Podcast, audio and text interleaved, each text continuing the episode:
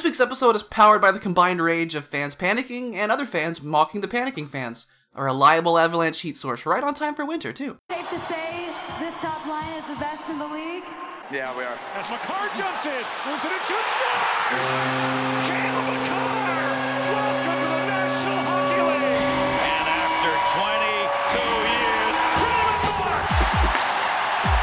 Good morning, good afternoon, or good evening. I'm Steph, and you're locked into Burgundy Radio for December 30th, 2019. Coming up on the show, the Colorado Avalanche are finally apparently healthy, but that hasn't stopped him from losing a bunch of games.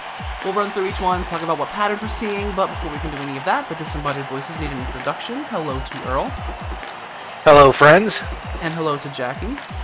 Happy New Year, everyone. It is the final show of the decade.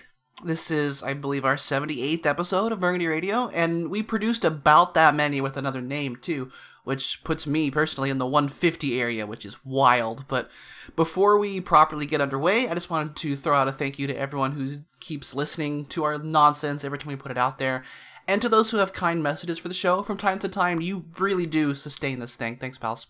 I agree. Thank you very much. Thanks, everyone. Colorado are two, four, and one since we last spoke, which is a pretty bad record. Back on the 16th, they rolled into St. Louis and got crushed 5 2. This was a game I missed, but after a 2 1 lead with goals from Mikko Rantanen and Nazem Kadri, they allowed four unanswered starting late in the second. The last one completed a David Perron hat trick, nobody wants that. This was two weeks ago, so maybe nobody, but who remembers how this one went down? I Well, it was. I, I remember it because it was two one, and then you know, they're they were cruising. I mean, it, it, for a St. Louis Blues game, which you generally aren't very optimistic about, um, this looked pretty good. And then Kadri takes a, a high sticking double minor, and the Blues score on both, and that's you know pretty much went downhill from there. the only other thing I remember about this game, and it was the the double minor high stick that triggered my memory, but it was what led to the double high high stick. It was they had a three minute shift. Barbar, I think this was Barberio's last game.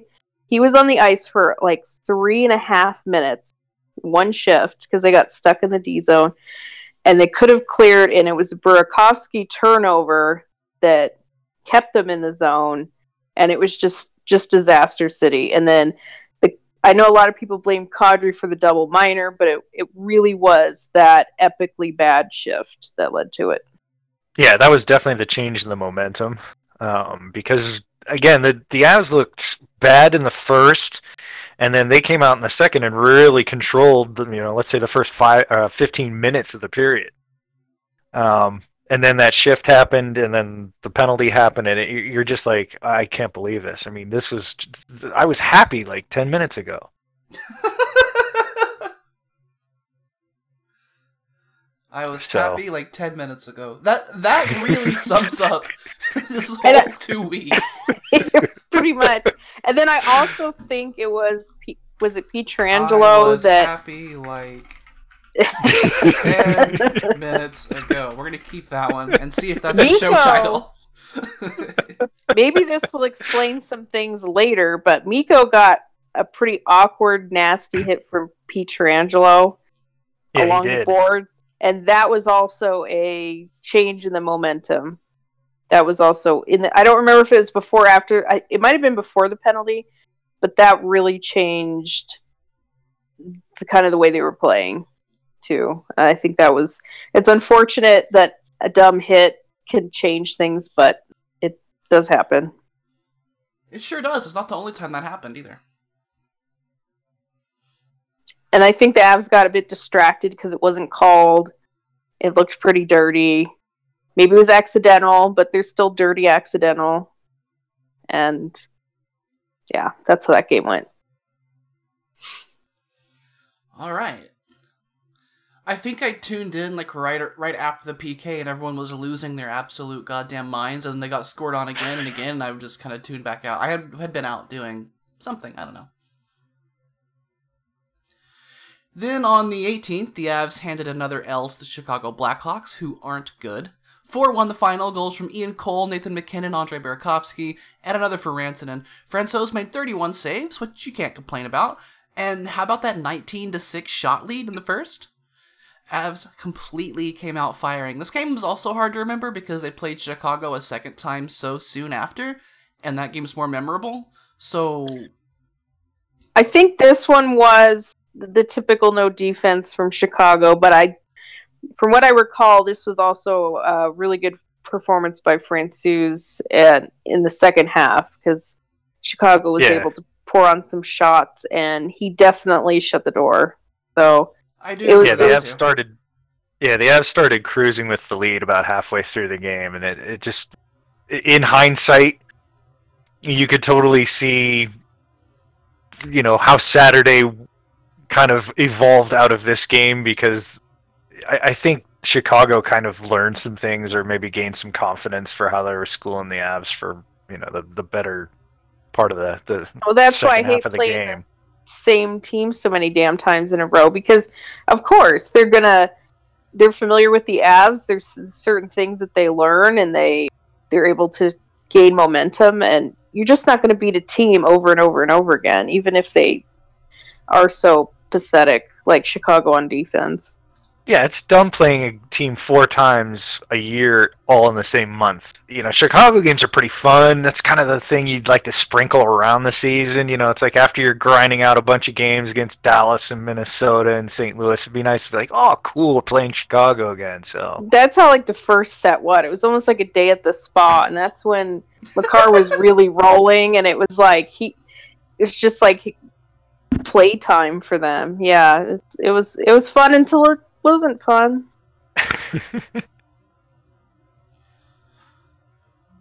This one this one was pretty fun. And and i i do recall the the franco's third period um but also a lot of that was just kind of you know trailing by a bunch take shots from everywhere stuff too. So like there were some Yeah. some really good saves in there for sure but some of that was yeah, it's it, you know the anti it was more the Avs letting all those shots get to Francouz that I, I wasn't too crazy about. Um, it, it just seemed like, you know, But that yeah, this would have been a good game to pick it up a little bit. And I know they had to play the next night, so maybe they were just sort of like, you know, let's just rest, take what but yeah can it was here. garbage time it was it's funny that you that you mention um, letting too many shots late, you know, in, instead of you know just kind of being in that position in the first place. Because in in the next game, when when they were leading against Carolina late, I really felt like they were for a very long time. Um, because after the Chicago win, Colorado traveled home the next day and found the Carolina Hurricanes waiting on them for some reason. That that's a schedule loss. And lose they did in a tight goalie battle, tighter than the 3 1 final looks.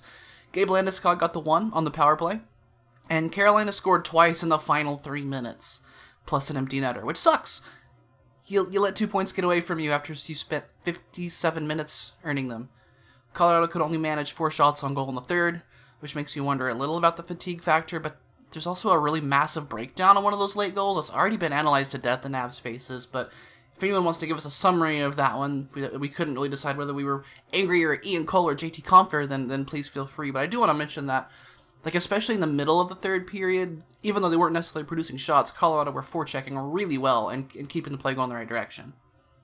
if i Yeah, this was it felt like Yeah, a, a game between two good teams Yeah. I just remember like after the goal they turtled for a little bit, but then they you know, they managed to tighten up the sheets and and you know, they they got a good forecheck going and and- and this wasn't this wasn't your classic turtle where you just try to sit on a one nothing lead. Like they you know they kind of did like Carolina pushed back after after the goal for a bit. Um but they you know the, the Avs got control of the game back, and that's what that's why it was just you know it was kind of stunning uh, for that last three minutes to happen. one of my truisms is you can't expect to win one to nothing. And that came true and it like you said it was disappointing because they had they had the lead with like two and a half minutes left or whatever it was so at that point you you just have to win the game but in general you can't expect to win one to nothing not in this game because there's so Yeah, I mean, much they They didn't get their first goal until five minutes into the third period, though. I mean, this that that's how Yeah. even this game was. I mean, and it was, I think it was a good game, but Yeah, there's it was just really so much, as as you could say, magic bullshit that happens in a hockey game. You just for a team not to get a bounce, get something to happen, and expect to win one to nothing. But like like I said, they should have shut the door here. They they almost had it, and it's it may, maybe fatigue finally caught up to them because this was a a pretty good battle. So it's understandable in a way, but in a, in another way, it's like good teams finish the deal. Yeah, this would have been Well, brain also- fatigue. I mean, good teams also find a way to get a point out of a game like this. You Yeah, know, maybe probably maybe if they had kept it one-one, and that second goal doesn't get scored, you know, maybe they probably lose in overtime. You know, Carolina's rested, and yeah, it's- we're still not quite sure if they're good at overtime yet. Yeah, no, Uh, that, no, that's a good point. That okay, like something's gonna happen and they could tie it, but then you have to get it to overtime. Yeah, You can't let like, you look at Boston. You know, it's like Boston doesn't have many regulation losses. They didn't up until a little while ago, but they, you know, they they were really good at pulling out a point from a game where they really, you know, weren't at, at the top of their game. And that's kind of what we're looking for from the Avs. You know, it's sort of turning some of those regulation losses from last year into points. Um, you know, to to make it from 95 to 105 type territories and that's that's obviously not something we're seeing lately so needs work See, so yeah, this is the Ian Cole pinch, and all the forwards were down low. It's just a little perplexing when the game's tied with like two minutes left. It's a very Yeah, all-in move. but i mean i like i like the aggression you know but it's like when you're the f3 and we're pretty sure that you know that compher was the f3 on that play you got to be circling back when you see the defenseman pinching in and that didn't happen and you know again so many things went wrong in that play yeah, because any one of them could have corrected it But- there's that, and and there's also the the point where the pinch itself was just like about as useless as a pinch can possibly be. Well, it's Like- he, like he, Cole he comes wasn't in- committed. He he comes in for a puck he can't possibly win. He notices halfway that he can't possibly wins it and throws on the oh shit breaks, and now you're doing nothing. Yeah, that's that's what that that's where it started going wrong. Like if he had just been committed to the point where like I'm either getting the puck or I'm taking a penalty, that would have been fine. But um, it didn't happen. Like maybe he can disrupt the pass or something, but yeah, there, there's there's there's just no help, and that's pretty ridiculous. I, I'm pretty sure that brain fatigue explains it, um, but it's also not the only time we see that kind of thing happen. No.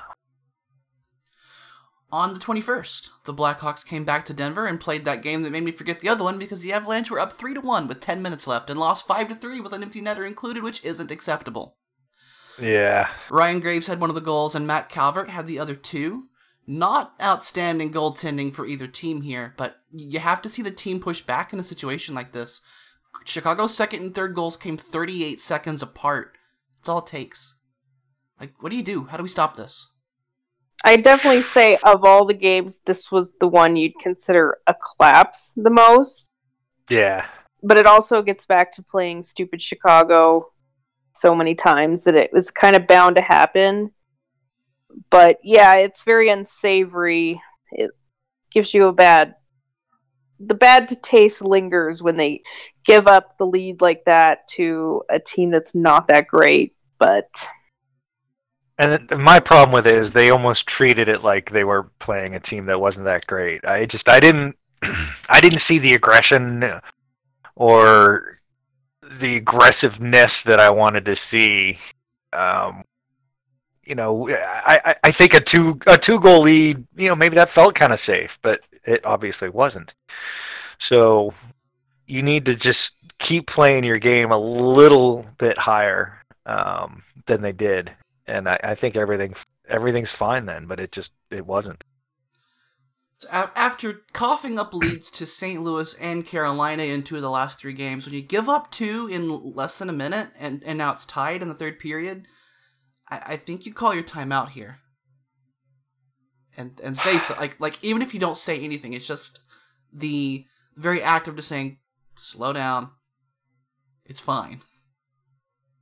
And JB said that he was asked about that. AJ asked about it after the game, and he said, you know, we had the eight minute timeout coming up, and yada yada yada. So it's I've realized that coaches are loath to use their timeouts for actual timeouts, not and for some reason, but um, Well, you used to need to have it for a challenge, right? So you don't Yeah. need to have it anymore. Do I have that correct? So in the past, I could understand more like, sure, you're going to criticize a coach for not ha- for not using his timeout, but then if he doesn't have the timeout to challenge a goal that could save the game, he's screwed either way. But And then So you- I mean, you you can also look at it like you really want your timeout if things are dire with a minute left, in which he didn't use it either. But and I know so many timeouts go unused. To me, it does feel like more of a hindsight thing. Like, are you going to do it every game when they give up a couple goals? Is it was it just the compounding of the three games in a row? Of course, Yeah. going back in hindsight, you would do it, but in the moment, I I don't know. I just I don't get into the whole. Please call a timeout because there's also so many votes and timeouts for a lot of other bullshit that happens. So yeah, I mean, they had the TV timeout and all, yada yada yada. I mean, it's I, I I'm not sure a timeout would have helped, but again, you know, you needed to sort of nip that in the bud somehow. And whether that was a timeout or saying the right words on the bench in between shifts or whatever, I mean, it just it didn't happen. I just think it's really hard to get momentum when you've lost it. But sure, you could certainly stop the other team's momentum a little bit. I just I don't know. In this game, I think a few things were stacked against them, but this one I'll remember. And I definitely don't want to say it was Grubauer's fault, but on that fourth goal, you can tell when he starts to not trust the defense because he tries to way overplay. And I will get to it, but I also think he started doing that in last night's game as well. Yeah, I saw Yeah, that. he too. definitely did. and that it just doesn't it doesn't help. yeah. And and on that, I think it was the fourth goal. Grubauer definitely overplayed it, but th- that was certainly one aspect in a lot of things that went wrong. Yeah, it's really tough for for fans, especially fans who've never attended goal before. Which hello, um, to to to really watch an NHL goaltender and and pick on their mistakes, right? Like it's really really difficult for us to understand what's going on there. But but when your goalie's way like out and gets burned for it, that's pretty obvious. Yeah. In the final game before the Christmas break, Colorado went to Vegas. Had a rough first period that they came out of with a 3 1 lead anyway. And then just won by a football score, 7 3. Not the best goaltending performance from Marc Andre Fleury here. The Avs actually catch somebody else on a traveling back to back for once and just poop on them. Pierre Edouard Bellemare is always good against Vegas, and he scored two here. Matt Nieto, Landeskog, Kadri, and Rantanen chipped in one apiece. Valerian Nichushkin completes a Gordie Howe hat trick off his face. That's a nice way to go into the break. I know this game was it. It was what they needed. They they needed some good things to happen before their break. And yeah, looking back at this game was pretty crazy. Although, in also in retrospect, it doesn't seem to have helped them much. Right. Well, yeah. We'll- we'll they may as well have been miserable over Christmas. but it's just crazy because they hadn't played in Vegas well before, and then now they go in there and they hang six, seven goals on them. And I think three of Bellemare's six goals this year coming come in Vegas, which is funny. and then yeah, the the nuke Gordie Howe hat trick was just just total icing on the cake of this game. So needless to say, it was fun. It was refreshing. It was nice to see them play competently, finish a game, score goals. It was just so clowny. The whole game was just made no sense. And then Fran- Francouz played in this one, and you could say, did he get the easy game? Did he help them get over the hump? I guess you could see it both ways. Well, he made 17 saves in the first period. Yeah. yeah. Yeah, that first period could have gone either way. So I think this game was more fun than the Chicago win in this Oh, week. definitely. It just feels like they Yeah. recycled the script from the Nevada Day game, right? Yeah. Yeah, it's a bummer. That was their last game in Vegas, so For now. So, what do y'all think about Vegas? I mean, I, they are. I think they're leading the Pacific now. Yeah, they are. They're leading the Pacific now. Of course, they have two games played more than basically anybody else. Um, but how do you feel I about like- that team? I personally like Vegas. They're one of the, the the only Western Conference team that I somewhat root for. But um, I I think they're.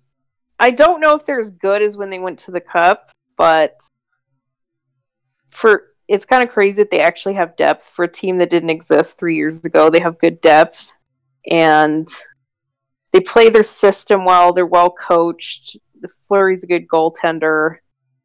I think it just works. It's kind of a some some of the parts team, and I still think they'll be there standing at the end. They they might not win the division, but then again, who really is? yeah. the Pacific Maybe- Division will be maybe lost by seven teams. yeah, maybe Arizona could do it, but I, I still think they're better than Arizona. So I like them. I like the way they play. I like I like the whole Vegas thing. I th- I think what they've built and what they've done is really cool, and it's nice having another Western team that's not California. So. Um, so I think it's impressive the Avs went in and beat them. I know a lot of people think they're overrated, and I don't know. I I don't think that's true. I every team has flaws for sure, and they have them, but I don't think they're overrated. Yeah, I enjoy watching them play, and I, I like Avs uh, Knights games just because they, they seem to like to skate with each other, and, and that's that's something we see a lot when we go play Eastern Conference teams, uh, a little more than we see with the Western Conference teams. So, you know, put that in the bin of Western Conference teams that, that are actually fun to play against. I think it would be a fun playoff series. I was bummed when we didn't get to play them last year in the playoffs. So if that ends up being a Western Conference final, I think that would be awesome. I th- it would be entertaining, and I think a lot of people would enjoy it. Well, let's get through the first round first. Yeah, we got to get there. On Friday, the Minnesota Christmas trees came to Denver, and the Avs lost 6 4, giving up three unanswered goals in the third period again. Calvert gets another pair, both are deflections. Landeskog gets just a stellar unassisted goal. MacKinnon scores on Cale Makar's 21st assist as he returns to the lineup on a goal that Dubnyk thought was kicked in, and I'm kind of inclined to agree, to be honest.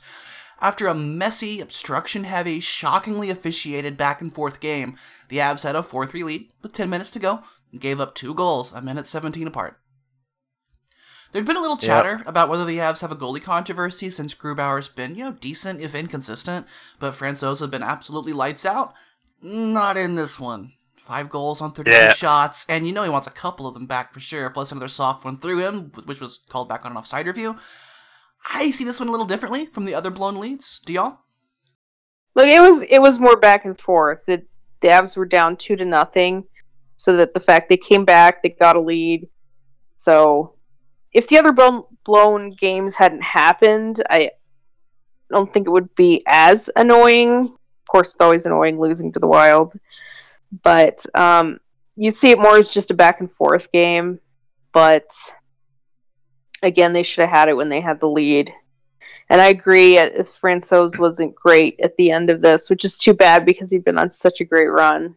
Yeah, I- I think this this was probably a little bit of a regression game for Frank because he just didn't look like himself, and you know he's probably not a 940 goaltender in general, but um, Nobody is. And this You one know, was it- like it- three days ago, and it's hard to remember. And that's how memorable the Wild are. yeah, I, I do agree that it was more back and forth, but I, you know, when they had that lead in the third, I, I just think with with the history that they had gone through in the, in the previous week and a half that. You know, it was important to show a little bit of a pushback, and then that's that's again that's not something that we saw, and that's that's a part of the disturbing uh, issue. Um, I I just I, I don't know what to say about this. That that it, it's it's not um, team specific. as far as what kinds of teams are doing this to them, it's just they they seem to give up a lead late in a game and, and that they play a little tentative and safe. And, and it, it probably happens before they even give up the lead. Minnesota's You know, tough because they grind it out, and that it's not the greatest match for the Avs. Yeah, but I mean, then there's Chicago and Carolina. I mean, it's you know, there's different kinds of teams that are doing this. So, you know, it's tough to point to the the opponent being the problem here. right yeah and and as far as the goal i i didn't have i thought that was a goal for sure because we've seen the deflection skate goal though those are always legal and mackinnon definitely purposefully deflected it but it was not a kick and i think i remember the goal that was scored against them against nashville in the playoffs that was probably more of a kick than this was, and that stood because it was a deflection goal. So Dubnyk can calm down because it was not that egregious. See, I thought this was more of a kick than the one that MacKinnon had called back, like recently. That one was weird because that wasn't the puck like under his foot or under the skate. So I don't know. That I could see that go either way because I don't know. You're kind of deflecting it as well, but you do kind of need to move your foot forward to do that. And I could see that being. At first, I thought that goal was called good, but then when I realized it, it wasn't called good, then they're not going to overturn that. But yeah. if they had called that good, then that should have stood as well. But for for me, this like this one had follow through, and I'm fine with with a kick with follow through being a goal as long as the skate's on the ice. That's what the rule should be to me. Yeah, I think that's that's probably a good way to say it because I know they don't want players going around just freewheeling, kicking everywhere. But if you're directing or deflecting a blade that's already on the ice, then it's a goal. Anything else to say about whatever this I just crazy I game was? I honest this is, yeah this was like two days ago. I honest I honestly can't even really remember the goals. So maybe it's just best that we move on from this and just say that the Wild suck. The end. Yeah, and the again the, the penalty on Kadri for embellishment while he was getting Oh, tackled yeah, and that- sat that's on by true. Ryan Hartman. I mean, what the hell is I- that? I it's so bad. I don't even want to talk anymore. about it. Yeah, I know. I, I wanted to mention it, but I don't think we need to discuss it. I I, I pers- for me the embellishment penalty is the worst penalty in hockey. Like a dive is a dive and that's its own penalty. But embellishing a penalty that the officials believe the other team caused an infraction, I think is just to me that's mind bending. So it was terrible. It probably didn't affect the outcome of the game. Oh, But it was still definitely pretty terrible. It, it maybe set up an easy uh, empty net goal, but that's about it. yeah, Yeah, I'm maybe it, not- it could have been easier for the Avs to score another goal six v five rather than five v five, but yeah, it probably wasn't going to happen anyway. Yeah, I haven't been a fan of their empty empty net management. I I don't mind doing it. I it is an effective way to score a, a goal late in the game, but I think the situations that they've managed the empty nets have been poor. I don't like doing it on a face off. To me, that's and this this one was even in the neutral zone, which I mean, come on, you're you're basically it up to chance right there that the game's going to be over. And I wish it was more momentum based than, okay, it's two minutes to go. Let's pull the goalie right now. And all it takes is one guy losing a, a board battle that he's not even winning. And then the puck goes the other way. So I think there have been some poor choices. I think this was also the game they had Compher and Jost out with three minutes to go. I don't know why they chose to go with that. Yep, that did But- happen, and it was really head scratching because as as we then talked about on the Discord the next day, like Compher and Jost have almost identical stat lines over the past three years, and and neither of them are particularly prolific scoring players, and you're losing. So What? Yeah, Right, the like- Compher's clutch and the top line isn't going to score, so Okay, but then use the guys that you paid for to bring in. Like Burakovsky hadn't seen the ice since like five minutes to go. Yeah. I mean, there's you know, there's plenty of decisions that could be made better, but But right, it Yeah. never comes down to one thing, but it, it Yeah. is it is a compounding mistakes that the players make. There's also compounding mistakes the coaching staff makes, which I think is kind of our theme here. yeah, I, I mean, I also think they overplayed Cale Makar in his first game back. yeah, yeah, I think that's fair too. His assist was great, but It was on the deflection goal. it was it was a great pass. yeah. I I think I I would have been a little more ginger with him coming back, but They everyone on TV said that they were missing him so bad. I guess they felt they had to play him. they they were missing him so bad, and then and they put Turn and Burn together for most of the game and played the crap out of him, even though Sam's been pretty much on the struggle bus for a while. I wouldn't have put them together on Makar's first game back. They should use them more, but that also seemed like a, a dis- bad decision waiting to happen. I just think that's a specialty pairing. I don't think that's something you want to run out for a full sixty minutes. Yeah, and it's not just because they're together. It's also when they're together, then everyone else is together too, and they don't have guys that can guys No that one can can move the move the puck as well. Like the EJ Cole pairing is becoming like the old man pairing. yeah, So I mean, I guess that that is the old man pairing, even though uh, It is is. Ian Cole even thirty yet? I think maybe. yeah. I think he turned thirty this summer. Like I'm I'm pretty sure EJ is. Yeah. Yeah, he is. That- He's thir- he's thirty-two. I think. So, and speaking of EJ, I think he's kind of been okay the last few games. He's gotten a ton of heat, um, but I, I thought he was fine in this one. And honestly, the, uh, there's been several games lately he's been fine in, which is which is good because he's been really having a hard time in a lot of games early this season, and it's good to see him kind of pull things together and maybe try to do less.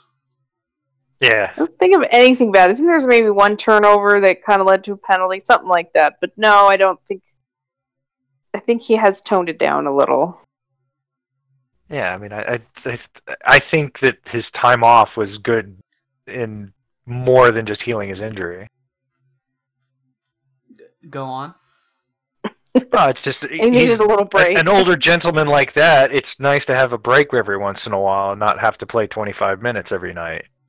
Not that he's not playing 25 now. Um, you know, they they're, they're keeping his they're keeping his minutes reasonable, but you know, I, I still think that you know, with with a guy with an injury history like that, you just you you want to keep him fresh as possible and and not overuse him. And I think it pays off. I, I think we've been seeing that since he came back.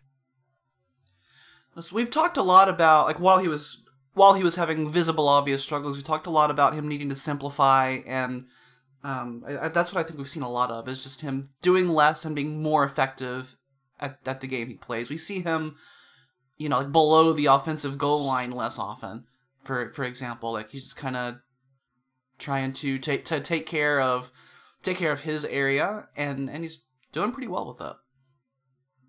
And also, something that, all right, when he has his shoulder surgery, you generally say that's going to take about six months, whether he's playing or not, before he's going to be 100%. So I think, honestly, his shoulder is probably getting to 100% right about now.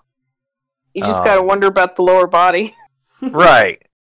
you know, other things are going wrong at the same time, but it, I, I think a lot of his struggles in the early part of the season were just, you know, one side of his upper body was weaker than the other, and it just makes it difficult to play that way. hard to pass with one good arm Yeah. Finally, on Saturday, the Avalanche travel back to back to Dallas to play the Stars, who haven't seen action since December 22nd because the NHL scheduler is an asshole. It didn't really seem to affect the outcome, though, honestly. Avs losing their first shootout of the season, 3 2. JT Compher and Ian Cole, your goal scorers, like, obviously. Colorado came out of the locker room in this one looking like they each spoke different languages, but credit to them for outshooting Dallas 34 to 21 in the second and third periods to bring it back to overtime. Uh, ben Bishop made 41 saves. Sometimes that's just how it goes. That's how I see this game. What about you? I just I I think it was tragic that Cale Makar's first NHL penalty was such a you know a puck over glass, a dumb penalty like that, and that ends up being how the Star scored the the tying goal. It wasn't even And a he- real puck over the glass. He didn't like clear it and miss. Yeah, he double tapped swatted it, you know? Yeah. I mean, he should get points off for coordination like that. You know, I mean, it's. but he he was just so mopey in his interview, and you know he's a really competitive guy, and he's very hard on himself, and he was incredibly hard on himself in the post game, and he just felt so bad for him because it's like, oh look, man, you know, there's 17 other skaters and a goalie out there that are doing stuff that that they should feel bad about too. It's not all on you. Um, but yeah, I mean, it's you know, it, it was it was kind of goofy, and the you know the third period was really grindy, and I, I you know instead of a collapse, and you know they definitely blew the lead. You know, it's like you can't you know you can't say they didn't, but you know they played a good third period, and it was a pretty even game for the the last twenty minutes or so after or whatever after the um after the power play where Dallas scored. um, overtime was interesting. I think the Avs were a little out of practice there. Um, Overtime was weird. It, it looked like Yeah. Dallas's goal was to draw a penalty, not to score, didn't it? yeah, it did. They just skated and refused to shoot for two minutes. Yeah, and that that that could be. I mean, honestly, that's probably not a bad strategy against the Avalanche. I mean, it's like if it's four on three, then the the Avs probably aren't going to be you know breaking past you at 100 miles an hour and shooting. Um, you know, so that that that's an interesting strategy. I don't, I don't know if you can actually play that way, but you know, if that's what they were trying to do, then good for them. I felt like in this one, they were determined to get that point after Yeah. all the games that we just talked about over the last Dallas few was weeks. You Yeah, can tell after like the, the- ten minute mark, these teams are like, okay, we, we both need this point. Yeah, the end of regulation was kind of what you expect to see against tied teams from different conferences, not division opponents. yeah. Because, yeah, you get that point, but you're also giving up a point to somebody that's chasing you. Yeah. But there's just the so shootout. many teams. yeah. Max And- n- max non goal in the shootout, and it I I along with everyone else is kind of like you know after you miss a goal like that, how can you sort of look so casual going back to the bench, and then you know then we saw that it actually hit Bishop's stick, and you're just like and and you know you can see Max just like I can't believe that didn't go in. It's just like, oh, it's a knob save. Okay. yeah, it was a pretty sad shootout. It was their first shootout. Last team in the NHL this year. And Grubauer's not Varley, so right. it is what it is. But then there was also a 5 on 3, which we absolutely must talk about next. Yes, Oh. the- I think that's the story of this game. Another truism is if you don't score on a five on three, you're going to lose the game. And, and I'm sure the caveat there is it has to be more than like a 10 second five on three. But this was like a good minute 30. It was, first of all, it's a hilarious 5 on 3 because Rantanen just kind of falls. Yeah, he I, sure did. yeah, I didn't think that was a penalty either. And then saw that they they were getting it. I was like, okay, here we go. Like, I'm not going to complain too loudly about a free 5 on 3 for a minute and a half until they do that on their minute and a half 5 on 3. And Well, it was so just- weird because like Mikko really doesn't he, he doesn't do the zone entries. Um, and and they had failed on a couple leading into that. Um, It was awkward, right? Mi- like, they dropped past to yeah, Mikko looks Landeskog, like Who passes it to Mikko, who's like, I'll skate in, I guess. then he falls down. You're just like, oh Like, well, I think the we refs got were it just so confused they assumed that someone Yeah. must have cheated. yeah. Yeah, I But definitely then- needed to see more angles on that one.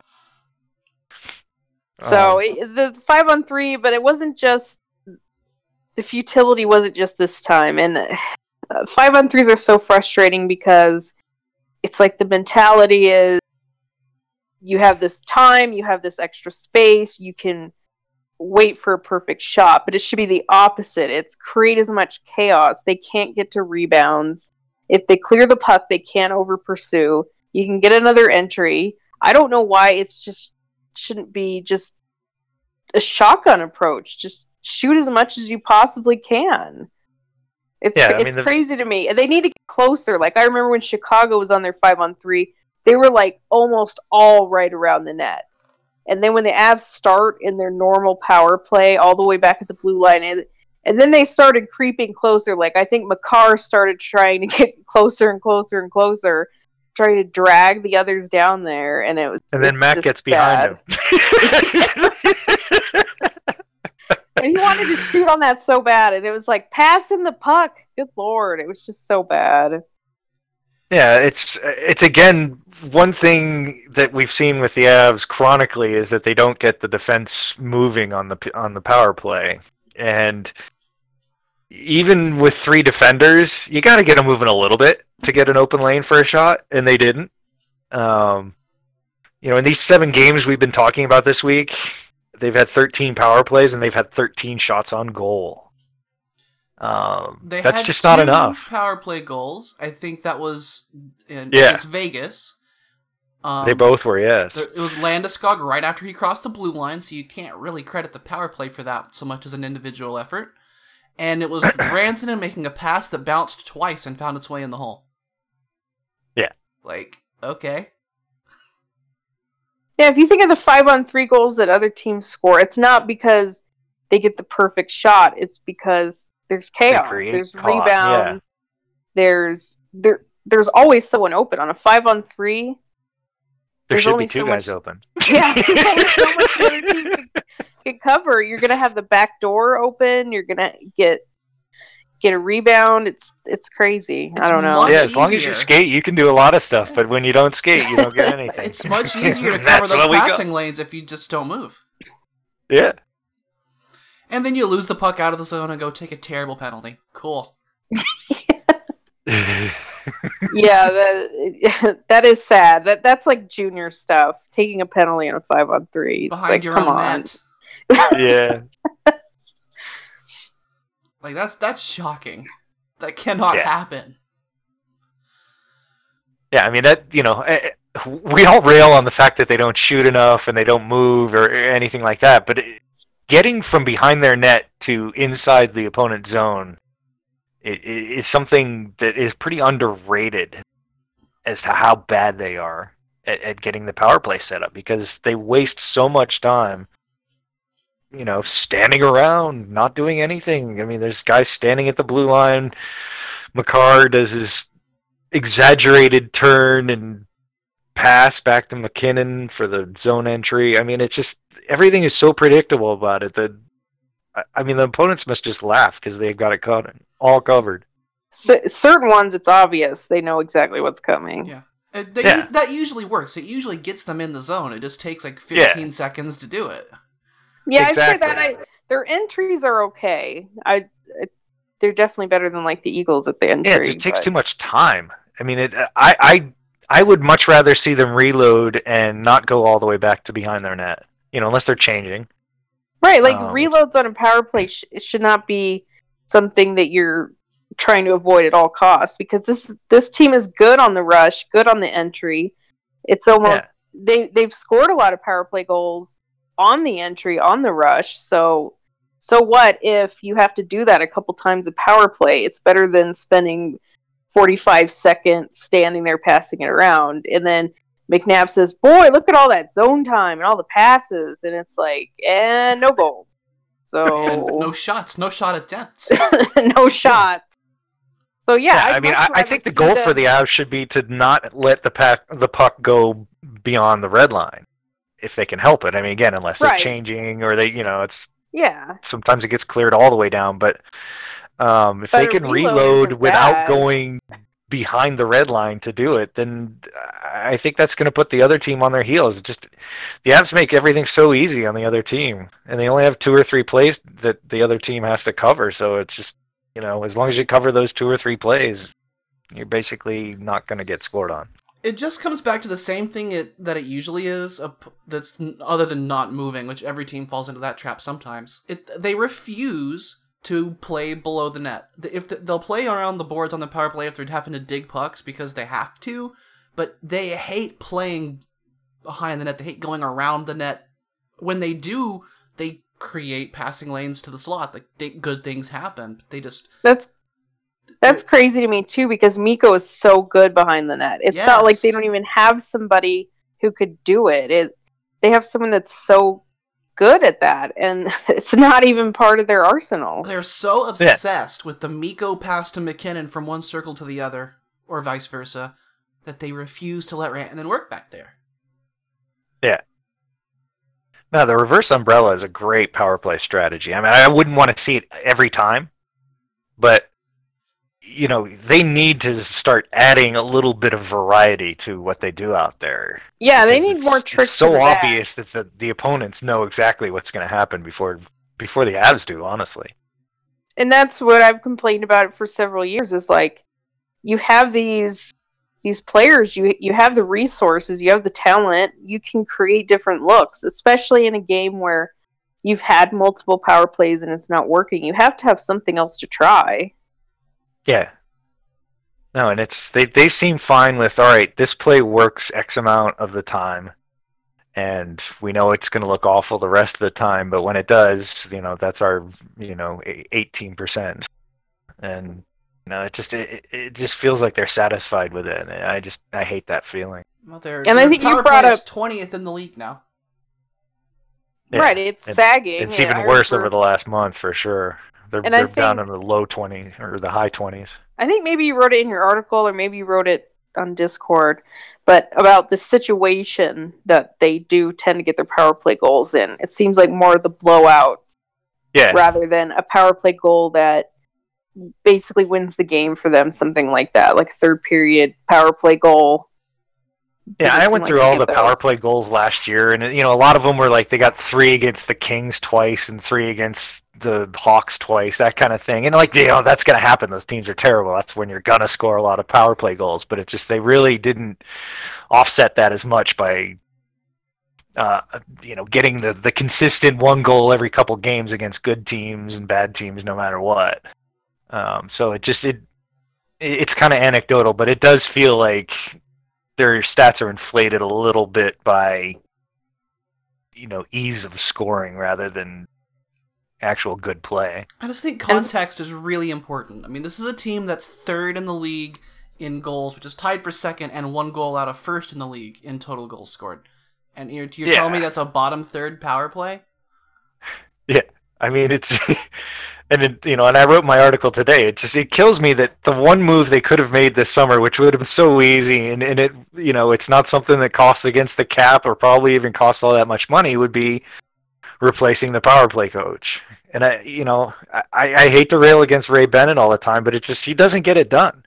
You know, that's his one and only named responsibility as power play coach, and for over a year now, since basically the beginning of last December, uh, their power play has been very ineffective or non-existent at times. Like when they Well, went they- 42 straight without scoring a power play goal between January and, and February last year, Well, they cl- against the Sharks in the playoffs. So they were just dude, dead.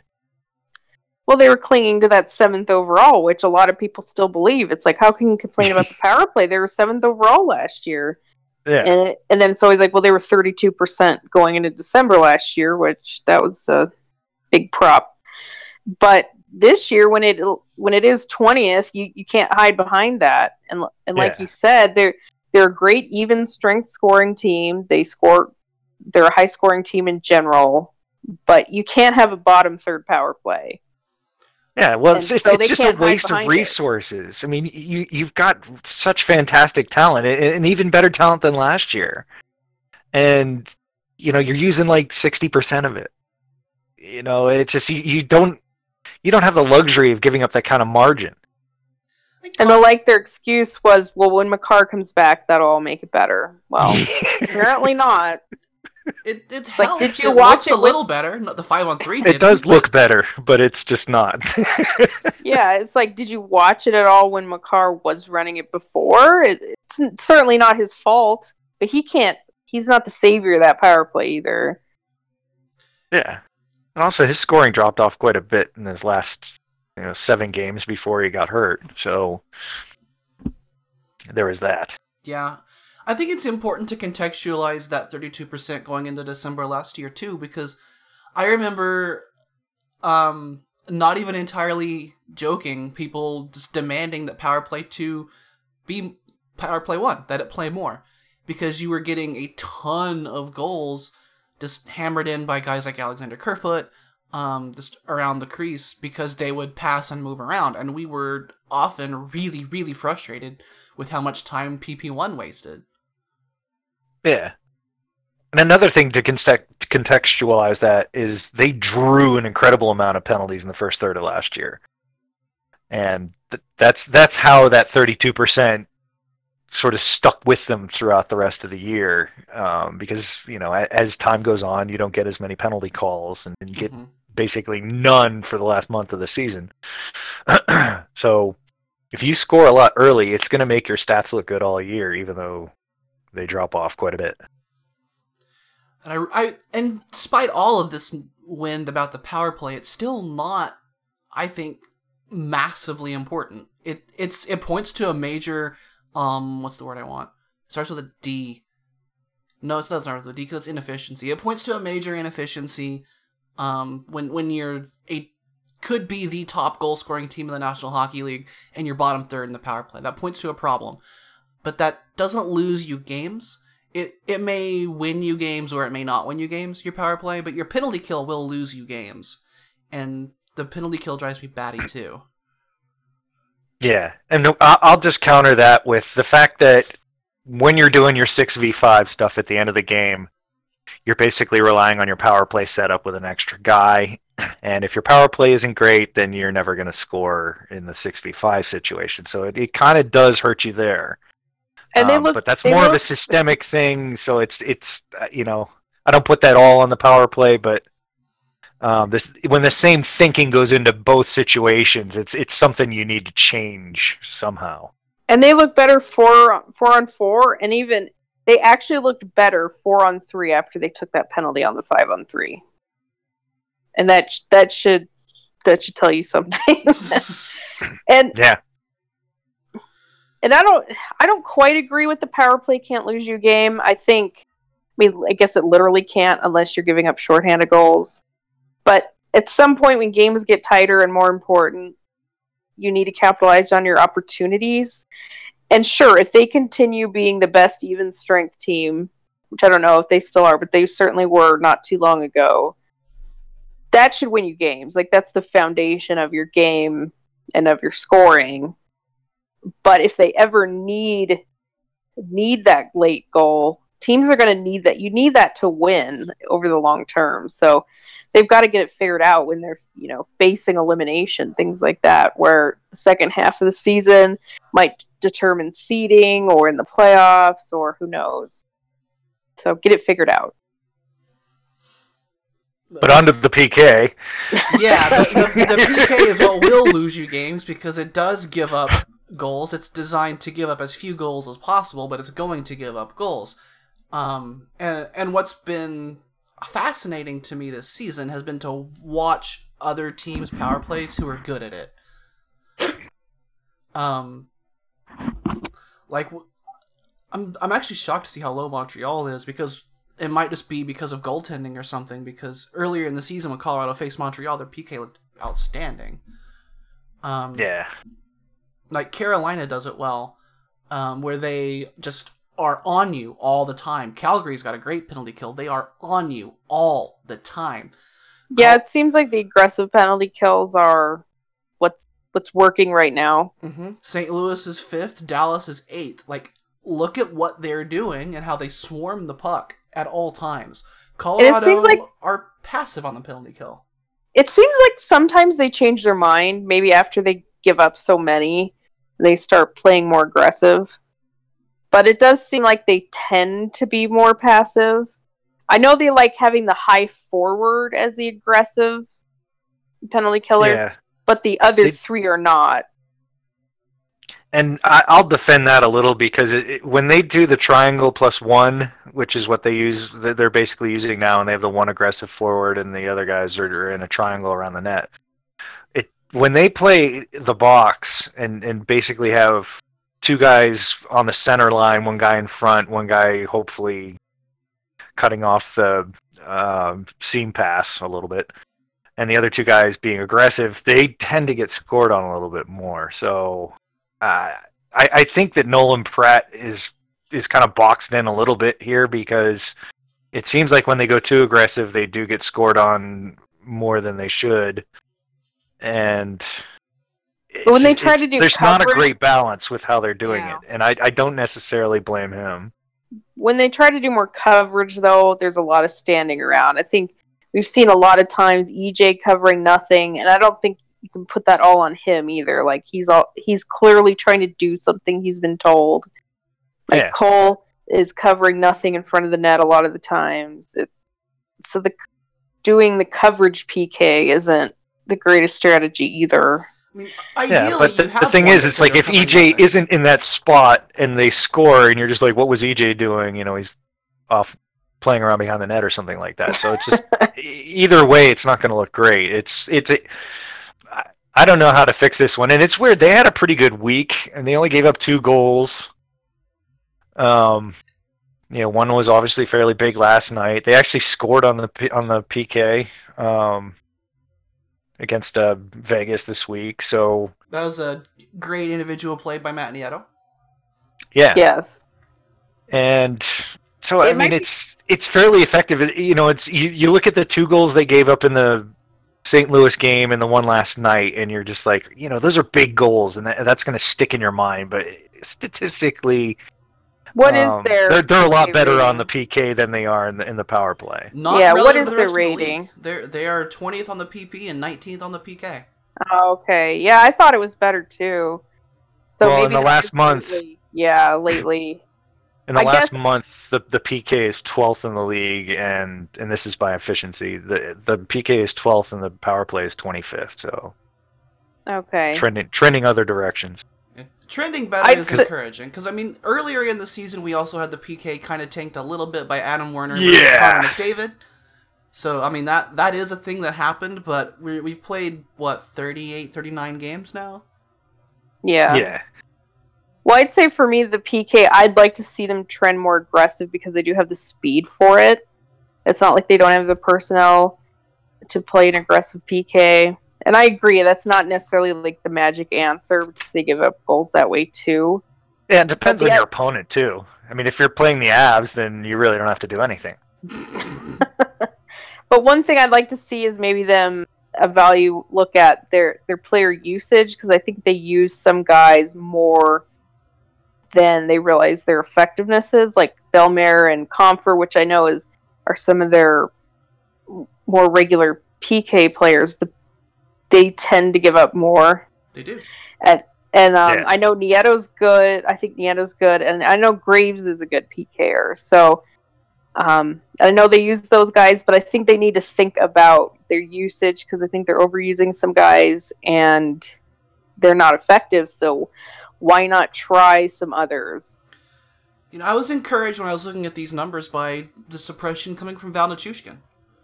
Uh, we, Yeah. we- Yeah. We, know that his um, impact at five on five is pretty strong defensive, and his impact on PK has been as well.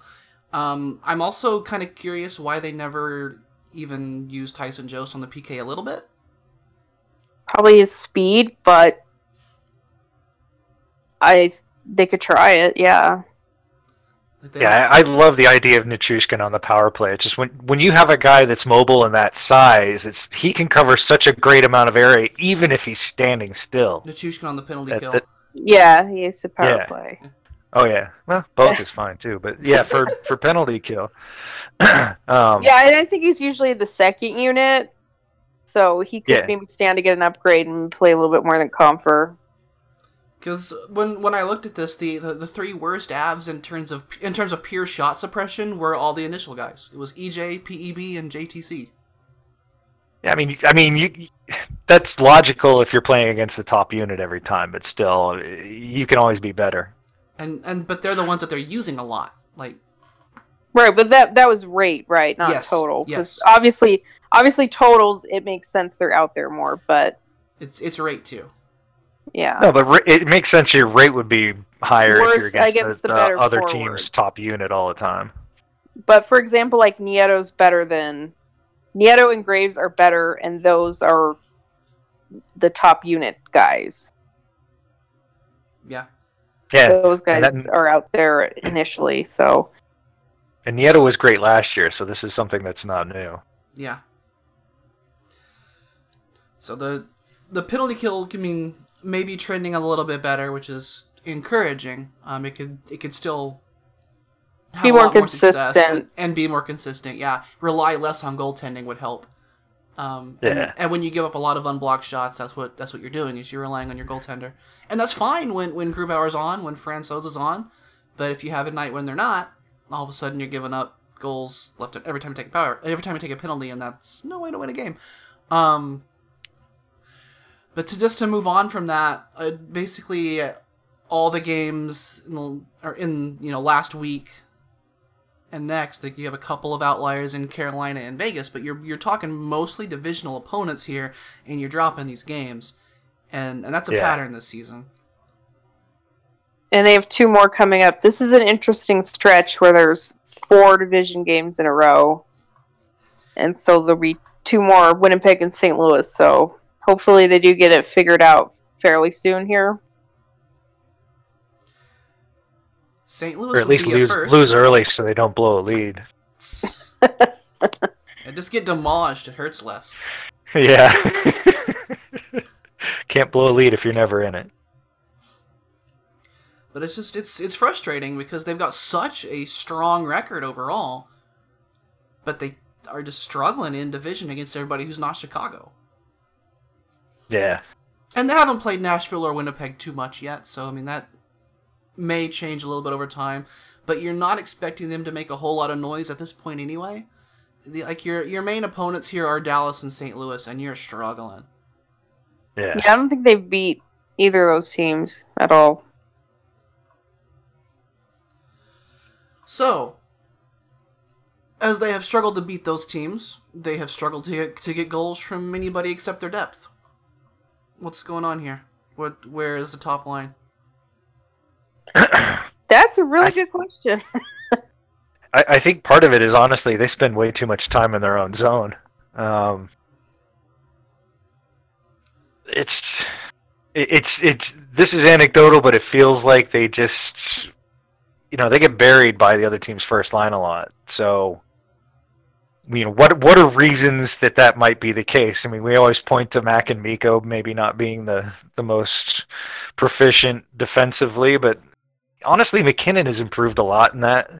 And when he was playing with random Joes for most of the, the time that, that Gabe and Mikko were out, he didn't have this problem. So it seems like this happens where where players go out of the lineup and everyone says, "Oh my god, this lineup's terrible," but yet they tend to win.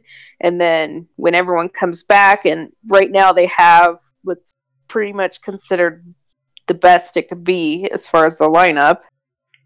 And is it is it reestablishing chemistry? Is it letting up a little bit? Is it assuming it's going to be easy for those guys? Is it lingering issues, especially with Mikko, which I think uh, high ankle sprain you just have to deal with the rest of the year. Landy with the broken bone, we think it was. That should be something when when it heals, you're good to go. But those two did miss significant amount of time. You put them together on a line. Are there still lingering issues of them getting their conditioning back, or some lingering things they're dealing with. They just haven't looked good. It's been pretty disjointed. I, I don't think that's helped either. So, is that something they're going to work through? Is it going to take breaking the lineup and to f- to force attention from the other team and from their own team to go different directions? Maybe that's what it what it's going to take. Against Minnesota, they got good game back. Yeah. He was really good against Minnesota. I don't remember his game at all against Dallas, except for the time he took a really bad penalty five on three. So that's not encouraging. Wait, here's an interesting stat about Land is that he only has six assists, and he only has he's only in one game in December has registered an assist, which I think is pretty crazy. And I think he had two in that game. Probably one of the Chicago games. Other than that, he doesn't even have an assist. That's power play. That's even strength. That's everything. Yeah, I. It, it's it's funny you mention that because I, I think since he became the tipmeister last year, um, that he really has been shoehorned into that Anders Lee role where you just you sit in front of the net and you don't handle the puck much, and so you never get assists. You know, you're you're the Cy Young guy, you know, twenty goals, four assists kind of thing. Um, and I, I think it's to the point where it's kind of curtailing his game, the rest of his game a little bit. And I just, you know, I, I'm not wild about seeing that because So you know, then he's not as skilled as Mikko and Mac, but he's, you know, he's a skilled offensive player. Right. So does that make it easier for the other team to defend because he's never carrying the puck, and the Yeah. other two are? I think so. I mean, I just, I, I think he's he's become specialized to the point where it's detracted from the rest of his game. You know, that's that's a very abs, you know, a very Jared Bednar thing to do. He's he's very very into specialization rather than balance. so, I, I I don't know what to do about getting the top six going, or if it if it really needs anything. Like the you know, is it something like four or five games from now, Gabe and Mikko will finally be sort of back in game shape and they'll start tearing it up again, or you know, do you need to do something? I think the problem also extends to the second line as well. I think you expect more from the top line; those are all the top players, but in a way, that second line has disappointed. Like Calvert almost has as many points as Kadri and Burakovsky, which that also means Calvert is doing well and he's having a good season, and good for having? him. Yeah, So I'm not saying that's a problem that Calvert's doing so well, but I think it is an indication that like Burakovsky's very, very streaky, and Bednar seems to find reasons to not play him. I think over the games that we just talked about, there's only one game he played more than 14 minutes. And that is it because he and it, we know he doesn't really play special teams. He's on that second power play unit, which they don't want to run. He's Yeah, not in the can blame him? PK. Not out there late. He's not out there late in the game, like we just said the other the the Minnesota game. They put Jost and Compher instead of Burakovsky. Like I would bet more on Burakovsky being able to score a goal than those two, but it just seems like the trust isn't there. He's the easy one to it's not probably play. because he stopped shooting. but So now you got to ask Do the we- question: Why? Why did he stop shooting? yeah, because he's I don't know, be, probably because he's all over the place. Or Kadri, do we expect a little bit more from him? Do we expect more than what, like 23, 24 points from him at this point?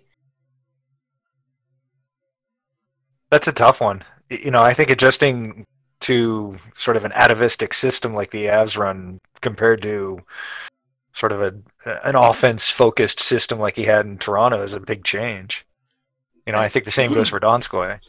And he gets deployed defensively like a lot, a hmm. lot. And his Yeah. his wingers have been a, res- just a revolving door of shit all season long because of injuries. So I don't know. Yeah. Yeah, I'm not saying he's been bad, but I, I just think Oh, there's been should times we he's been expect bad. more? he does One take thing I thought would, a lot of penalties. He does draw them, but He draws a lot more than he takes. One thing that, that I thought was really interesting um, when I was looking back over the, the past seven games and, and just sort of looking for uh, anomalies, um, you know, things things that just don't make sense in the way you think they would. Um, when when you look at the kind of save percentages on ice that the the top two lines get. There's a big difference between, um, you know, defensively how I guess lucky, if you want to put it that way, uh, the second line gets, and and the first line does not. But you know, it. do you think that the second line is actually defensively good, or are they lucky, or is the top line unlucky, or are they over their heads against other teams' top lines? It, it's you know, it's it's something that I found interesting because you know they're both kind of thought of as bad, but you know one is pretty good defensively, or actually really good defensively, and the other is very bad. That's the weird thing about save percentage because it's is it the goalie doing something? Is it the players doing something? Is it is it if if you're on the ice for a bad save percentage, are you contributing to it, or are you getting unlucky because the goalie's not making saves? So that's always tough. I mean, I think if if it's one player, it can be anomalous. But you know, when you're looking at, at a line by line basis, you know, especially with the top line, you know, like Mikko has the worst of the three, and Landy the best, and that's something you'd expect. And Mac's kind of in the middle, and he takes a lot of shifts with other lines, so you know his his his numbers are going to be skewed because he's going to be out there with like you know Donskoy and Compher at times and things like that that are just you know not not any real line. um, you know, it, I mean, is Mikko bad enough defensively to really be dragging that whole line down? Right now, he might be. Yeah, I mean, it's just I, I find it hard to believe that that he could be that bad in one area that that makes an entire line bad. But I'm just I, I don't know I don't know how else to look at it. Yeah, I don't want to get too much into, into the statistical weeds here, obviously. Yeah. That, makes a really bad podcast. Um, but they have found in their work pretty conclusively in the hockey stats world that one player over time does not affect on ice save percentage. Now, Yeah, to, to say that one player in 20 games won't affect on ice save percentage is ludicrous. right. It it comes down to why does it not happen over time? Is it because coaches deploy them differently? Is it because they play their games differently over time? Is it because like sometimes there's just a goalie blip that you happen to be on for? That, that's a little bit tougher. What what to my knowledge hasn't necessarily been tested is the effect of a whole line on save percentage. So that's a really interesting question that you raise. Yeah, and it's it, you know to me it just seems like the you know by by the eye test it seems like the the top line is spending an awful lot of time in their own zone, um, and that's you know that that's kind of tough to take because it just seems like last year they had the upper hand against you know against really good lines you know like the Bergeron line and um, Especially at home. you know that the, yeah and it just seems like they're getting buried a lot lately and I, I i really don't have an explanation for it other than it's happening and it's not good and it you know they've, they've got to do something about it either you know figure out some way tactically to get these guys better or mix up the lines a little bit I- the- I think you it say is- this over the course of the season. Like they have a 52% Corsi for. yeah i'm looking mainly at goals against per expected goal and um, just straight up save percentage so it's not it's not a shooting metric thing i'm just you know this is like total goal luck over seven games so it's you know why are they getting unluckier than the second line i mean it just you know it could be an anomaly but it just seems weird Yeah, their on ice save percentage across the whole season is 888, 889, uh, and all of them, like in all of their other arrangements, regardless of whether it's one or two of them, are in the 90s, what you would expect to be. So, I mean, that, that's interesting. Interesting. They may just be um, having some unluck there, or like we were also saying, it may just be this unique combination of players as poor defensively. yeah I still believe in keeping the top line together in general, like over the long term. But I think right now, maybe exploring some different lines, which is crazy because you do want to still maintain some consistency. But I think uh, it's been suggested before that more of a duo type thing where you're keeping some guys together maintain some of that consistency where you can explore other options with the lines and that might be something they should try. Yeah, it just seems like Jared Bednar really wants these three guys playing together right now, and it, it seems a little forced just because you know, either Mikko and Landy aren't aren't up to par. Maybe Max having difficulty adjusting to having two, you know, elite players on his wing rather than a bunch of guys. Um, whatever the reasons are, you know, it, it it's tough right now, and it, I don't envy Bednar figuring out like, you know, sh- how long should I stick with this because it could really pay off. It's if it's just a couple of games of them getting used to each other again you know you, you don't want to take that apart if it's going to be really good again in, in a little bit but if it's you know if it's something that you need to put guys on different lines just to get them going and then maybe you know a month from now you put them all back together and they just kill everybody I think it's nice having that in your back pocket. Like you know Yeah. you can always put them back together. like the Sakic Forsberg line. yeah And it does seem like teams do that where they have their stars separated, but when they really want to push, they'll put like Toews and Kane together or the whatever combination like that. yeah I think right now it it's just kind of you know a, an opportunity cost question because right this minute, like Mikko Rantanen at even strength is not good. yeah he sure isn't Um, and so I mean, is that ice time that you could be giving to other players who may be able to be more effective, um, and and that could have more luck setting up MacKinnon and Landeskog to score goals? Because right now we talked about this a little bit before the show, and I mentioned this elsewhere. Um, it the top line is not combining for goals. They have Yeah. combined for one goal that had a top line goal and primary assist in the, this last two weeks, and that's just not good enough. Yeah, and that gets back to Landeskog having no assist. He's got an unassisted goal though, and it was sick.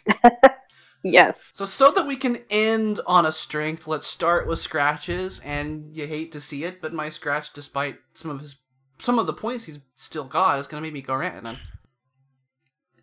Yeah, I, I wholeheartedly agree. I mean, he's just not good right now, and I, I hate to see it. I, I don't like not feeling confident seeing Mikko out there. Um, and it's just like you see 96 out there, and he's just chasing the puck, falling down, losing his man. I mean, it's it's baffling. You just know he's better than that. He's Yeah. better for sure.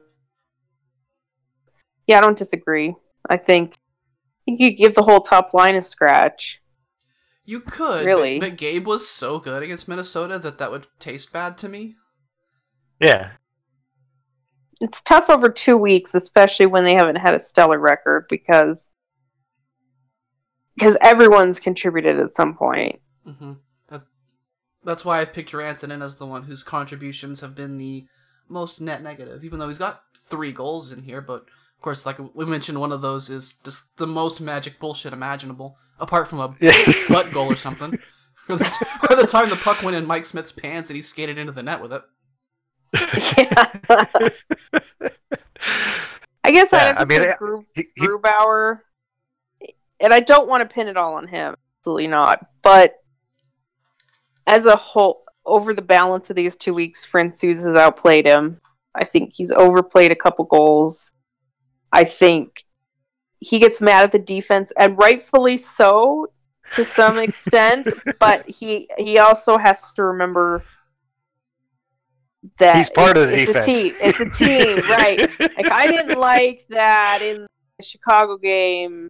That uh, you know, he, you got to own up to that one. You you got to say that one was on. Boy, a goalie getting mad at his defenders. I, that's I know. That's unheard of. Shout out to Mike. Who's certainly not listening to this. No, he's not. That's why we're gonna shout him out. so I don't feel great singling. I'm not. I'm. I don't want to make it sound like I'm singling him out, but I think, I think he could be better. He could have been better over these last two weeks. I think I know who Earl Scratch is gonna be. oh, I didn't even know. Ray Bennett. oh yeah, Ray. I mean that's every week. Um, I I was kind of thinking about Zadorov actually. Okay. Um, and I know this sounds weird, and, and it just it, he he wasn't a guy that really stood out a lot in a lot of these games over the past couple of weeks, and you know I I think they're missing that. I'm not sure why. I, I don't. I'm not sure if it's because EJ's back. His his role is diminished because his ice time is definitely it's definitely more in the fifth, sixth range now, actually. Um, that might be you know, part of it. Yeah, I mean, it's like, you know, Makar comes back for two games. That's going to eat up some of his ice time. They're overplaying Ryan Graves. That's a little bit too. And Cole's scoring now, so that's a little more. You know, it's, it's you know, it's a piece here and a piece there, but it just, you know, he's he's not the shutdown guy that they used him for for like two weeks and had a lot of success with. I will say in the Chicago loss, he shut down Patrick Kane so effectively that Chicago were literally running pick plays like blatantly to get, Yeah. him, get him off of that guy. And then as soon as you see Patrick Kane out against Ryan Graves, he scores a fucking goal. And, and, right, and I- that was I- off a face off too. That was like by choice. Yeah, that was out, out of a TV timeout. At home by choice. So that that was strange. I agree. Uh, What was the game that Zadorov? I think it was the Carolina game that Zadorov didn't play the third period because I think he got into a. was- Am I remembering this right? I think it was. He got into a dust up with Niederreiter, right? And hmm yeah, I think Bednar didn't like it, and then Zadorov said something, and we don't know what he said, so maybe it was justified that he didn't play that third period, but he could have helped them not collapse, so that's kind of disappointing. Yeah, but they played four defenders on the second day of a back to back because they benched Zadorov, and you don't really want to rotate Anton Lindholm through your roster. Who Anton Lindholm, by the way, has gone back to the A. yeah, so so yeah, just that whole situation is disappointing, and I agree. I think Zadorov does better with a bigger role with more minutes, and and maybe you can't always give that to him yeah. I think depending on who the, else is around, but that's that's when he plays better. Well, I think one of the main things is he's really good at shutting down superstars or a guy that you really don't want, you know, to beat you. But he can't shut down a system, and we're, when you're playing system teams like Carolina and Dallas and St. Louis and stuff like that, you know, it, it's not something that he can go out and focus on. So it's a lot harder for him to be effective. Um, and so that you know, since you know we do end up playing a lot of system teams, so that's you know that that's kind of a bummer. But I, I you know, I'd like to see Nolan Pratt and and Bednar work with Z a little bit more on you know being able to take uh, more than just shutting down the superstar role. Because if you know if that's that's kind of what they have him doing, that's that's something you can only use against you know Well, every six, team has six a- eight teams in the league. Has a good line or a good player. I don't know. You could.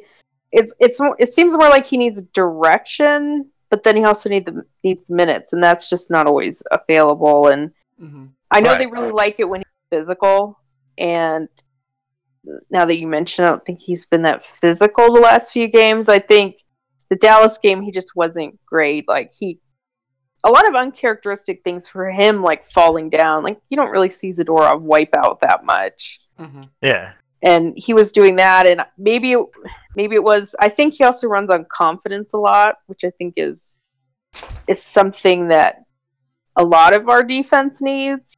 But I think in that first goal against, he went for a hit and it didn't really work. And then if you're taking that physical element away from him, or if he doesn't feel confident in it, then that's big trouble for Zadorov. So that's an interesting discussion, and it's not even necessarily a scratchy discussion. So I'm glad we had it. Um, I I figured that since we talked so much about coaching decisions, that Earl was going to scratch the coaching staff because he does that pretty regularly. That's like Uh, an I mean, I don't eternal scratch. yeah.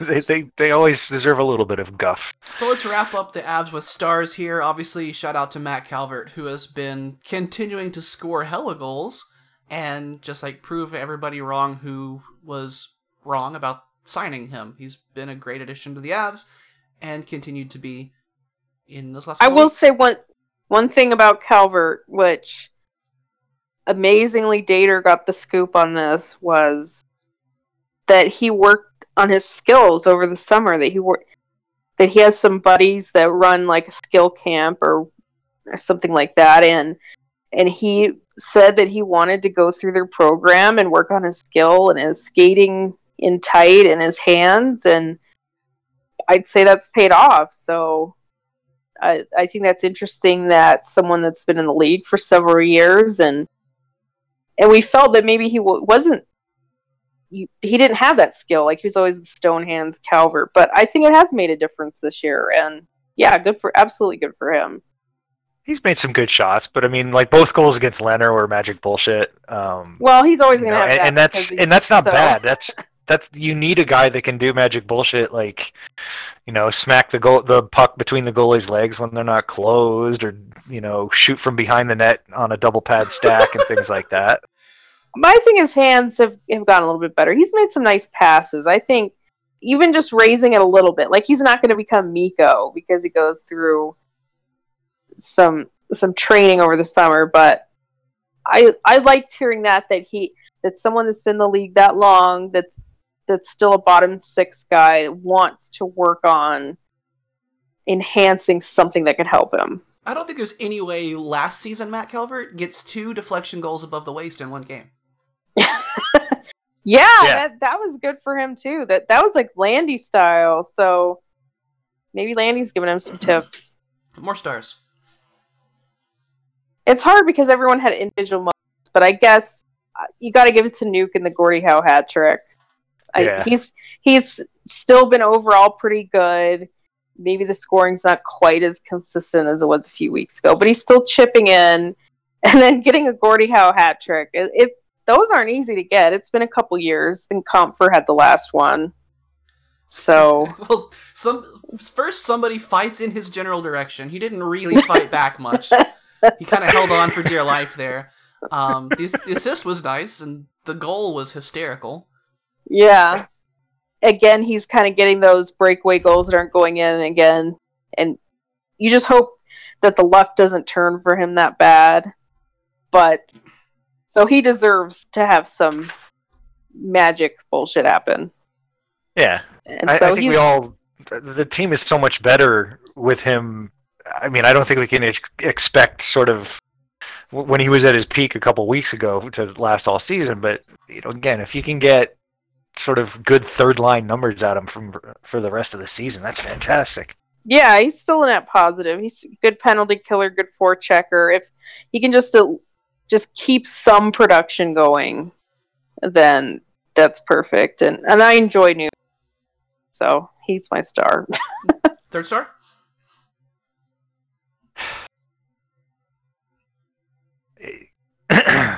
I don't know. It's weird. I mean, Ryan Graves I And was Ian thinking Cole. that too.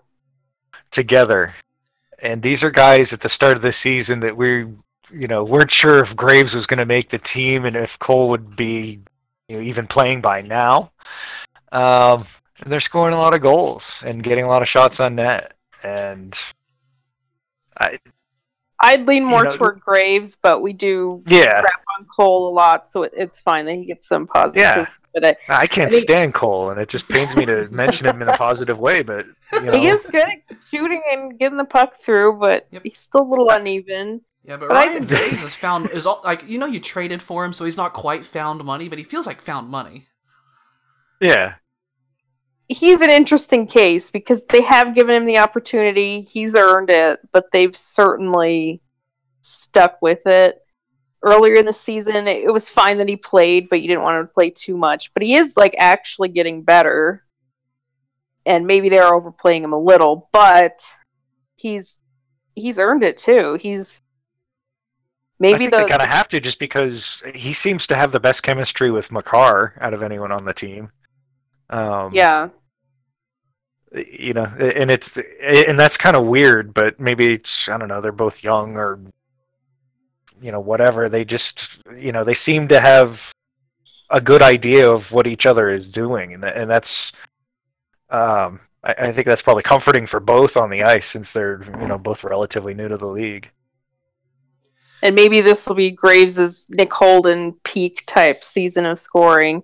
I find it interesting that like Zadorov and EJ are so much lower in points, and Cole and Graves are so much higher. But that's also another weird statistical Yeah, anomaly this season. But yeah, Graves deserves some praise. He's played well, and um, it- then you've got to. Th- this isn't the future cast, but you you have to think about what you're going to do with him in the future. Then is he going to get some sort of extension, multi-year in the lineup every night moving forward. He- Well, they gave one to Compher. I mean, why not give one to him? It's easier to bury Compher when he's not playing well. So, um, but real quickly, I want to mention what's been going on outside the Avs this week. Let's let's get a quick update on Justus Annunen and Sampo Ranta and Bowen Byram at World Junior. and Danny Z. I named all the players I can think of off the top of my head. Um, well, it's only been the most teams only played two games, so it's it's still early yet. As we expected, Canada they won. They did beat the U.S., but then they had a terrible game against Russia. So we'll see where that goes. Did they ever? Yeah. uh, we we didn't really expect Canada to be a good team. They don't tend to play well on big ice. Not a lot of superstar forwards, and um, I think Byram's been fine. He Canada's given up ten goals. He's on the ice for one, and that includes PK. Um, we'll see what they do with him moving forward. If they pl- if they see him as more of an answer to their problems, or a young guy that they don't really want to lean on. But I think a lot of attention's been made to that he was on the ice for the one goal they gave up against Russia, and I don't know. I think expectations need to be managed here with with what you want out of him in this type of environment. Yeah, I wasn't surprised at all at his usage. This is Team Canada playbook. Um, you know, he's playing more than Makar did back when when Makar was in his situation, but um, you know, the, t- the team's not quite as good, so it's it's not allowing him to use his skills as much either. Um, And he played more defensive. Like I remember the Ivan Hlinka tournament, he played more of a defensive role with Canada, but he tends to have these magic big moments. So we'll see if one of those happens. But I think him playing more of a defensive role shouldn't be disappointing. But I think a lot of people are just going to look at the box score, and if he doesn't score like five or six points, then he wasn't good. Yeah. So we'll see. Um, as far as uh, I'll let you take Zhuravlyov. I'll say Finland. Um, their group is so much easier, so it's it's really going to be hard to tell until they get to the quarterfinals and the elimination games. But they lost in overtime to Sweden, but I think Annunen made what was it like forty five saves or something. So yeah, 45 out of 48 saves. so the fact that they even got it to overtime is probably because of him. Uh, so he's he's definitely their number one goaltender. He's could be in the running for the best goaltender of of the tournament, but that also depends how far they get. Um, Yeah. Ranta, I enjoy Ranta. I I like him maybe more than the majority do. Um, I thought they would use him more offensively because they don't have a lot of forward talent, especially with Kupari got injured in the first game and he's out of the tournament. So, and that's the sad thing is this tournament's already had like three top forwards out for pretty gruesome injuries. It's kind of scary, but um, I think he's done well in kind of a energy-ish offensive role, and um, he's he's fun to watch. He's just so athletic and fast and skilled and.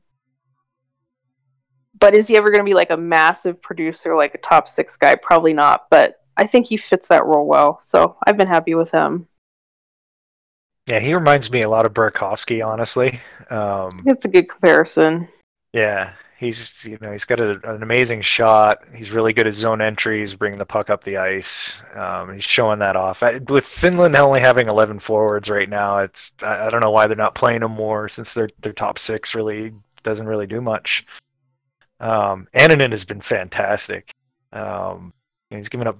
I've only I've only looked at the stats from the first two games, but he's only He given up didn't four play goals. today. Oh, he didn't play. Okay, good.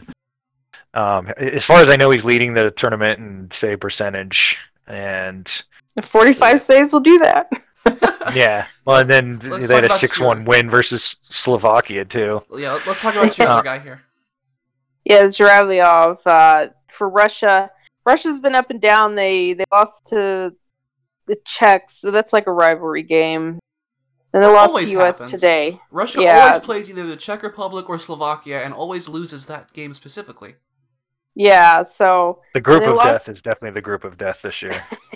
yeah, they might all have the same record. So, and they um, they lost to the U.S. today. They beat Canada, obviously, like I said. So, it it's it's going to be a really interesting quarter quarterfinals for all of them. I think the the goal will be to stay away from Sweden and Finland and get the two weaker ones, but we'll see how that goes. So, they're a hard team to peg. I think they're pretty complete, and I, I think Zhuravlyov helps that on the defense.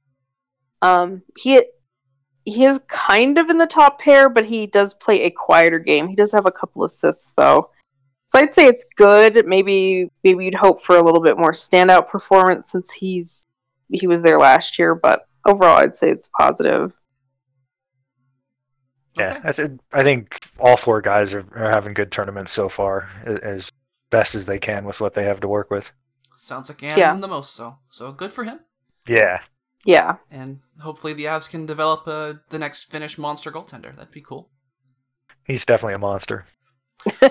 Coming up the next two weeks, Colorado take on the Winnipeg Jets at home on New Year's Eve, which is a 6 o'clock mountain start for some reason, on Altitude 2, the Ocho. Then on Thursday, it's the St. Louis Blues in town for a 7.30 mountain start for some reason on NBC Sports, so brace for Pierre. The Avs take a three-game in four-day swing through the New York area after that, starting on Saturday in New Jersey, 5 Mountain on Altitude 2 again, Monday against the Islanders, and Tuesday against the Rangers, which is at 5:30 on NBC Sports for some reason. That's too many national games. But the Avs Yeah. are at home from there for the rest of the month of January, with their first game of six on Friday, the 10th, against the Penguins. The schedule is so weird. They have five games at home, then then the bye week, then five on the road. But that gets into February. Uh, as far as this, I think this team needs to get on the road. That the December home games are always bad. I don't know if it's a distraction or maybe coming off those road trips, it's a little bit of a letdown. I don't know what it is, but I. I'm kind of excited for them to go on that New York trip. Well, and they also need to win those games. You cannot Yeah. lose to the Rangers. You cannot lose to New Jersey. I know the Islanders are tough because they play some sort of magic system, but they need they need to have a good showing there too. But you got to beat the Rangers in New Jersey. The never shoot and win anyway system. yeah, they've got the trots, they say. I'm sure they'll throw out Varley against us, so that'll be fun. But that um, will be fun. and I hope for a stronger finish against these division opponents. If you beat the Winnipeg game, then the St. Louis game doesn't become so big, but it probably will be anyway. And then the Penguins, the Penguins are weird too. It seems like they're bad, but every time you look, they win. It's weird. Yeah.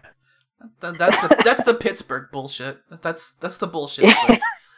See, for, for me, I think that I look at every St. Louis game as you're probably gonna lose. So if you win, I'm su- I'll be take take a happy surprise there. Um, and I, I'm with you on expecting a win against Winnipeg, although they've been elevated by goaltending a lot this season, and you never know.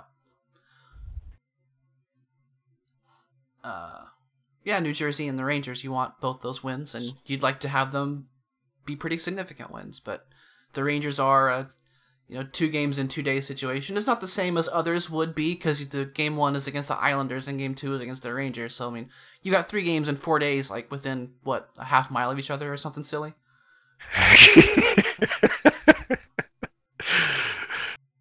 it's pretty close, but I still think they changed. it's a big it. city, though. Yeah, I, I, I am an expert on New York geography, and all those three arenas share a corner. I'm pretty sure.